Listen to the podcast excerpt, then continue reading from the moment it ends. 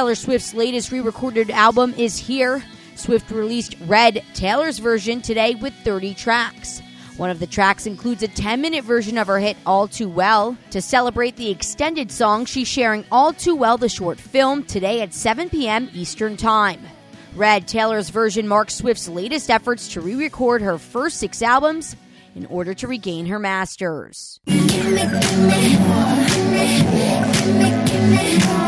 Today is a big day for Britney Spears with a court hearing scheduled to determine if her conservatorship should end after 13 years.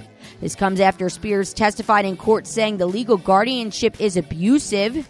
Spears' father, Jamie, who was in charge of her conservatorship until recently, also filed paperwork asking the court to release his daughter.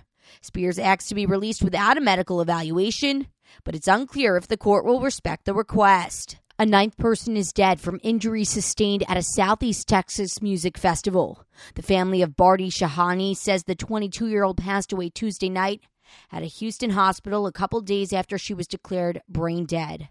She was with her sister and cousin at Astroworld last Friday when a crowd surged towards the stage during Travis Scott's performance. That's entertainment. Natalie Migliori, NBC News Radio.